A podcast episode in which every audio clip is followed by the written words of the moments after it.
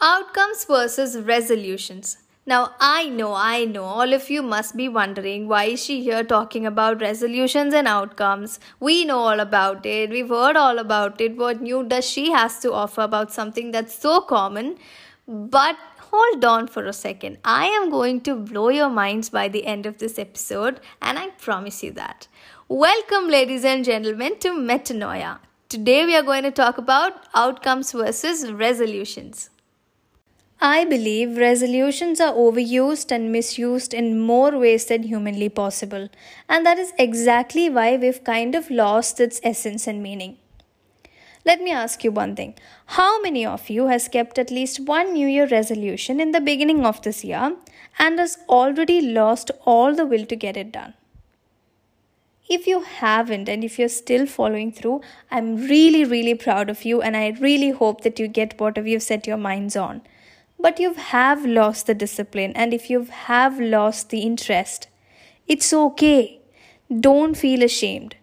I know what you're feeling because I've been there too. I've kept resolutions a lot in my past, which I've never ever been able to follow through. And I've understood why. And that is exactly what I'm going to share here with you guys.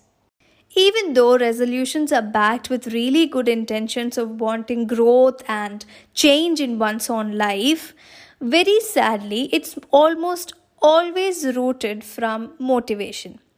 Now, this is a sad truth, but it is a truth that motivation dies off. And that is one of the main reasons why we are never able to follow through with our resolutions.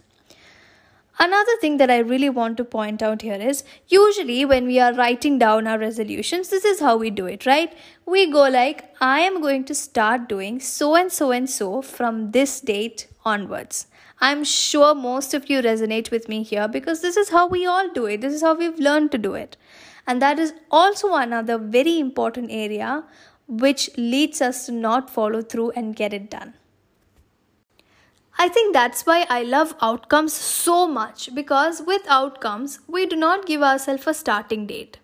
Instead, we give ourselves an end date on when we want to see that particular thing done and dusted.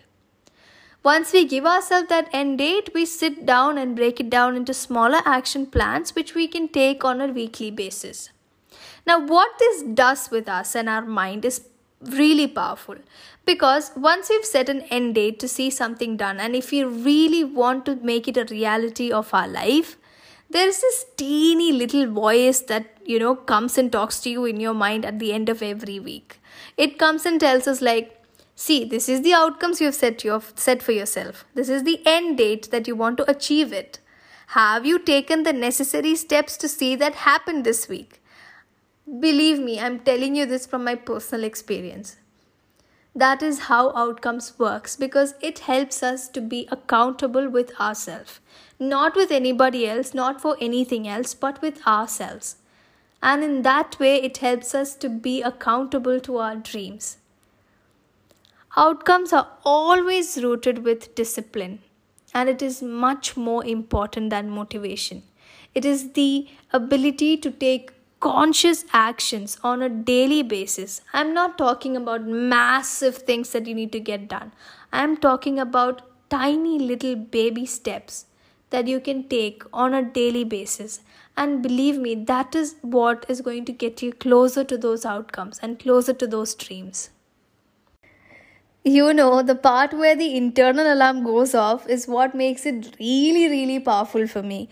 Because as the internal alarm goes off, I feel accountable. And because of the accountability, I I become disciplined. And because of the discipline, I take actions.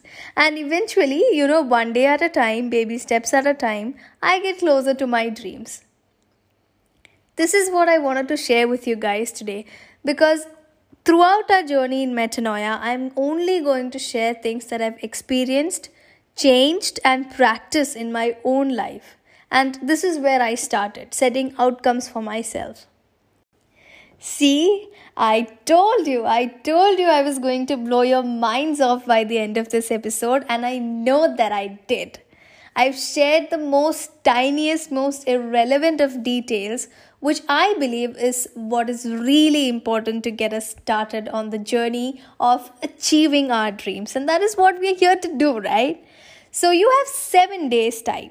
You have seven days from this Saturday to next Saturday. And I want you guys to sit down, pen down your outcomes, break them down into actionable plans. And next week when you meet me here, I want you to be ready to kickstart this journey. Let's do this together, my loves. And always remember, just go for it. See you guys next week. Bye-bye.